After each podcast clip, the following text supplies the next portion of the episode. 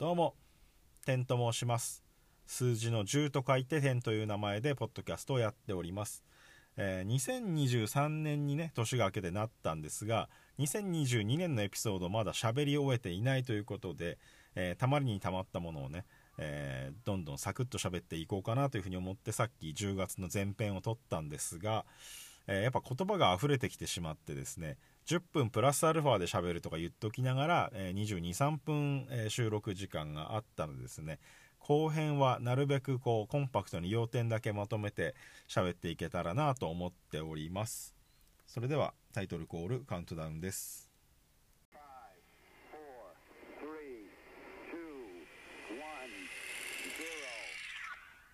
逆転こんにちは。天と申します。この番組は天の弱なオタク私天が約10ミニッツプラスアルファで様々なことを話していく番組となっております、えー、バズ10というコーナーの10月後編でございます。バズ10というコーナーは、えー、個人的にバズったもの感動したもの良かったものを10個ピックアップして1ヶ月の中で10個ピックアップして前編後編で5個ずつえー、紹介していくコーナーでございます。それでは今日もよろしくお願いします、えー、まず1つ目がですね、えー、町中華長楽ということで、え味の中華長楽というね、え渋谷の宇田川にあるね、え町中華のお店があるんですけどもあの『アメトーーク』っていうねテレビ朝日でやってる番組で、えー、長楽大好き芸人ということで、え、紹介されて、え注目が集まった、え、町中華のお店なんですけども、まあ、渋谷のね、えー、あの辺のなんだろう109とか、えー、なんだろう無限大ホールだとか、え渋谷のクワトロだとかあの辺に行ったことある人ならセンター街とかねあの辺に行ったことある人なら必ず、え目に入るお店だと思うんですよ。交番が目の前にあるような、えすごいあの分かる分かりやすい場所にあるお店なので必ずあああそこのお店のこと言ってんのかっていう風になると思うんですけども、うん、まあそのさっきも言ったね、えー、渋谷の無限大ホールとかね無限大ドームっていう劇場が、えー、吉本の若手の方が、えー、たくさん出てる事務所がで、え、事務所の方がたくさん出入りしてる、え、劇場があって。でまあ最近ではですねその吉本の劇場なんだけどゲストで、えー、他のお笑い事務所の方も若手の方はたくさん出てるということで、えー、吉本以外の方もその『アメトーーク』ではね、えー、長楽行って食べたことがあるっていう、まあ、長楽関係なく昔から、まあ、そういうね目立つ場所にあるお店なんで昔から芸人になる前から行ってたみたいな人もたくさん、えいたみたいなんですけども。うんなんかその60年の歴史がある、えー、町中華のお店だということで、こう、チャーハンをたくさん紹介紹介していて、えー、あとはね、ルースっていうタケノコと豚肉を炒めた、えー、そのちょっととろみがかかったね、炒め物のルースっていうのがよく出てきて、そのルースをかけたチャーハンだとか、ルースをかけた焼きそばなんていうのを紹介してたんですけど、あとはあの、豚肉をそのね、中華だれで炒めたものをチャーハンにかける、えー、豚しゃぶチャーハンね、しゃぶチャーとかって言われてましたけど、うん、そういうのが紹介されてですね、他のね、メニュー食べたことあったんですけど、チャーハンはあんまり食べたことなかったなと思って、えー、僕も気になって、ちょっと渋谷に用事がある時についでに行ってみたんですね。すごい久しぶりに行ったんですけど、僕も。うん、でね番組の中でもそのオズワルドの伊藤さんが言ってたんですけど、うんまあ、畑中さんも言ってたんですけど、うん、なんか期待していくようなお店じゃないっていう話をしてて、うん、なんか腹減ってるけどなんか短時間ですごいサクッと済ませたいみたいな時に、えー、ちょうどいい店っていう話をしていて、うん、僕もそのね『アメトーーク』を見て多少やっぱ期待してちゃっしてね行った部分があったんですけどうん。ああまあまあまあまあまあ町中華ってこういう感じだよなっていうね、えー、感じでしたね。うわ好んであそこめっちゃ行きたいっていう風になるかって言われたらまあちょっとね微妙な感じではあるんですけどまあ美味しいは美味しいですよね。うん。まあどうしてもね、時間がない時とかだったらあの料理すぐ出てくるのは本当なんで、えー、ちょっとね長楽今度、えー、行ってみたい方がいれば、えー、長楽っていうのでちょっと検索してもらうと場所はすぐ分かると思うので、えー、行っていただけたらなと思います。で2つ目がですねザ・ブルーハーブ25周年ライブ、えー、渋谷クワトロということで、えー、7月にですね、えー、宇都宮でブルーハーブの25周年ツアーの前のライブがありましてですねそれが宇都宮でやってたのを、えー、見に行ってブルーハーブ多分ね数年ぶりに見たんですよライブ。でその宇都宮でだいぶ食らいましてああブルーハーブやっぱかっけえなってなってで、えー、その25周年ツアーっていうのをやるっていうのを知りましてそこで。で、ねえー、10月20日に、えー、ライブがありましてですね。本当は21日が渋谷クワトロだったんですけどあまりにもソールドアウトがすぐ終わってしまったということで、えー、前日の20日も追加公演が発表されてその追加公演の前日の方に、えー、行ってきました、うん、それもクワ同じクラブクワトロで渋谷の。なんか9月の末から10月の末まで、えー、沖縄から北海道まで、えー、まあ北海道はねそのブルーハーブの地元なんで沖縄からその北海道まで駆け抜けた1ヶ月間の全国ツアーということでうん。なんかねやっぱその7月のライブのこともバズテンで喋りましたけど、あのー、すごい、当然ね、曲はかっこいいのは知ってて言ってるんですけど、曲の間に喋ってる、その MC というか、のところが、すごいなんかね、えー、まあその、ラッパーの、えー、ボス、イルボスティーノさんがね、えー、もう50歳って言ってましたけども、やっぱね、人生がにじみ出てるトークで、うん、それがすごいかっこよくて、うん、でよくね駆け出しのラッパーだった頃の話をしていてその25周年なので25周年っていうとねそのやり始めた頃のことをよく思い出すって言ってその駆け出しのラッパーだった頃ねやっぱバイトとかもしながら音楽活動していてでそのある日バイト先から電話がかかってきて、ねえー、バイトをねいよいよこうちょっとクビですって言われた時にあのこれ嘘でも何でもなくてそのちょっとクビですって言われた時に OK 全然余裕って言ったらしいんですよ。でそこから25周年の、えー、今日まであの自分たちだけでやってきたってね。いろんな人の力を借りたけども基本的には自分たちだけでやってきたということで、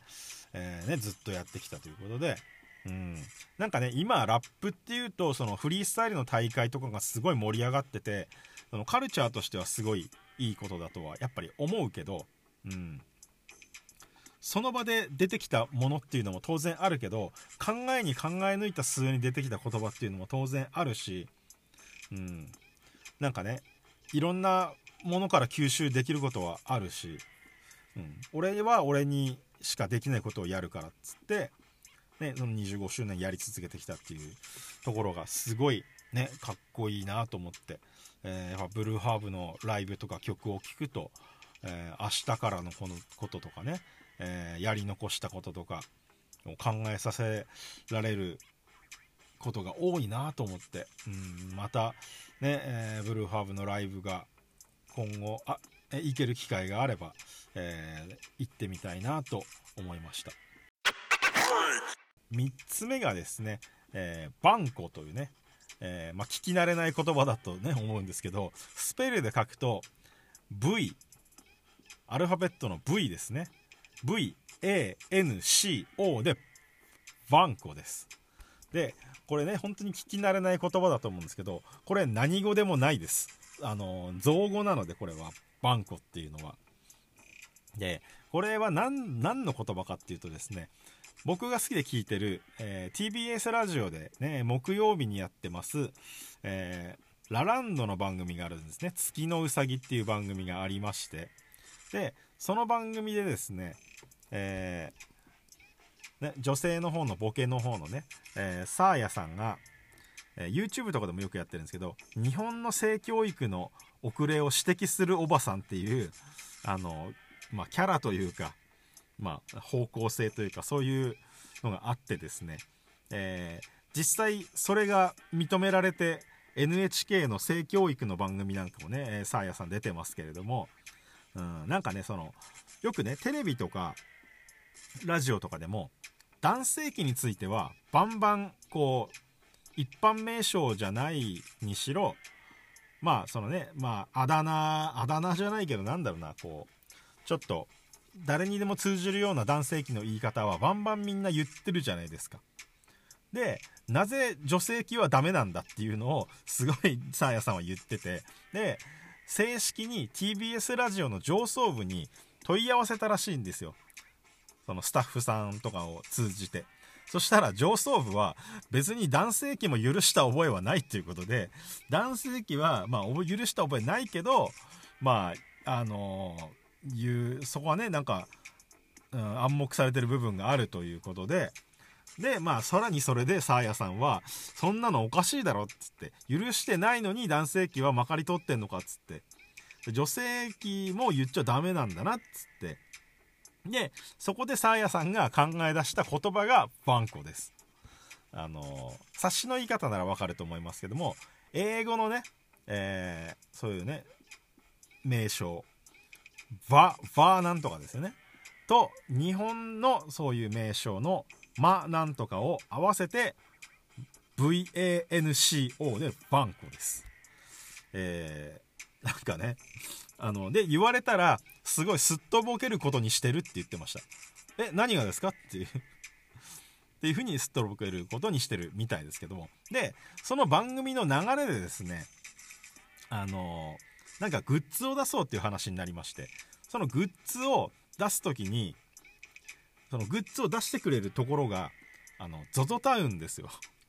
ZOZO 天下の ZOZO タウンと、その TBS ラジオのね、月のうさぎっていうラランドの番組のコラボ商品を出しましょうっていうことで、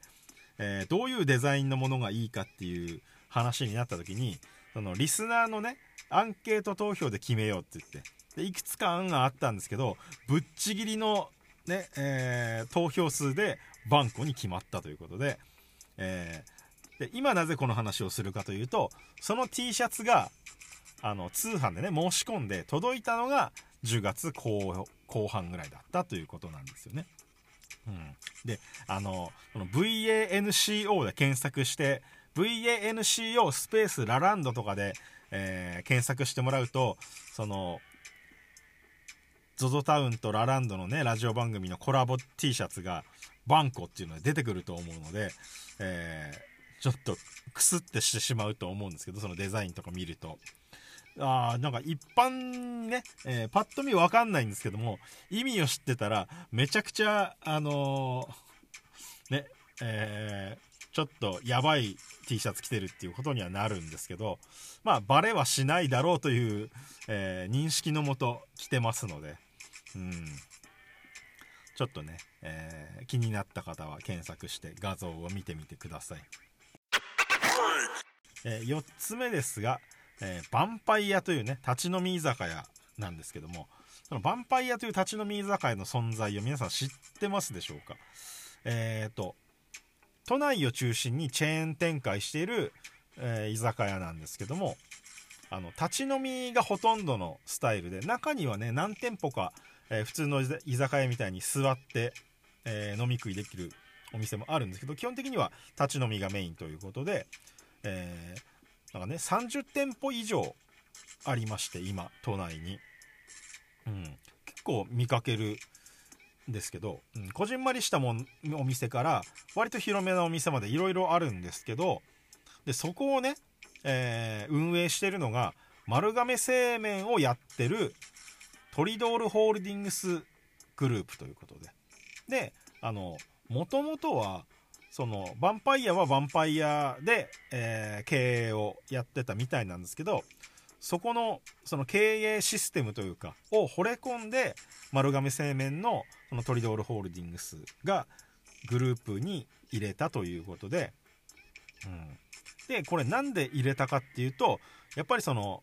ヴァンパイアをやってる創始者の方が商品の提供を良くするにはあの材料を安く仕入れるっていうことに尽きるなっていうふうにえー、たどり着いたらしくて。でそれをするにはやっぱりその丸亀製麺が持ってるその仕入れ先とかその流通システムだったりっていうのをあのね、えー、取り入れることによってヴァンパイアがより良くなるっていうふうに思ったのでその、えー、丸亀製麺の運営の傘下に入ったということで今は30店舗ぐらいなんだけどゆくゆくは500店舗を目指しているらしいということでだいぶすごい数字ですよね。ただヴァンパイアにね一度でも行ったことある人はわかると思うんですけど何よりやっぱり安くて種類が多くてあのいいんですよね。うん。なんか安い居酒屋って安かろう悪かろうのイメージがやっぱ昔からあると思うんですけど完全にヴァンパイアはそれがなくってうん。安かろう悪かろうのイメージを完全に払拭してるんですよね。うん。質が高い商品だなっていうふうに、えー、僕は思っています。多分業界内でもそういうね、えー、噂というか評判はあるんじゃないかなと思うんですけどえー、ヴァンパイアね、やっぱ迷ったらヴァンパイア行こうって今僕なってるので、うん、ちょっとヴァンパイアまだ行ったことないっていう方がいたらですね、都内には多分いろんな、えー、ところにあるので、ヴァンパイアを探してみてください。えー、まあ、その高級とかね、雰囲気を求めるんであれば、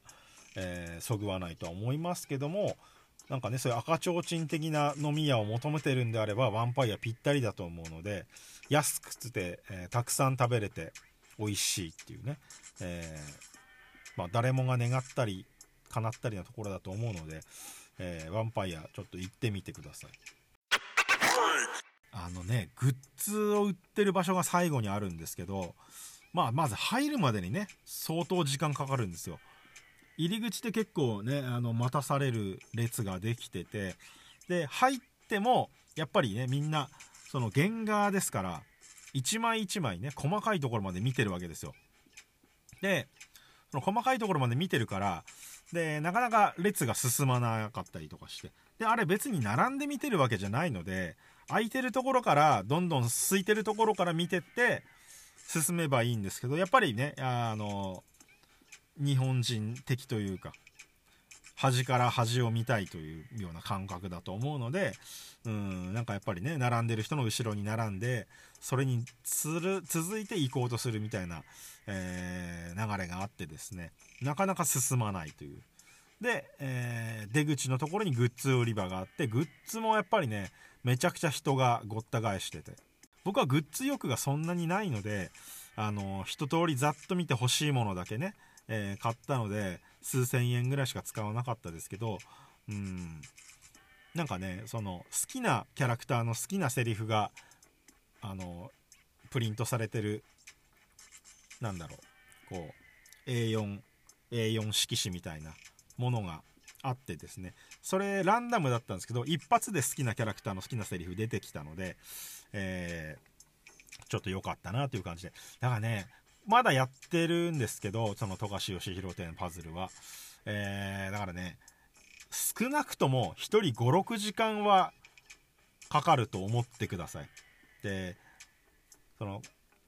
グッズ買ったところから抜けても、別の回に、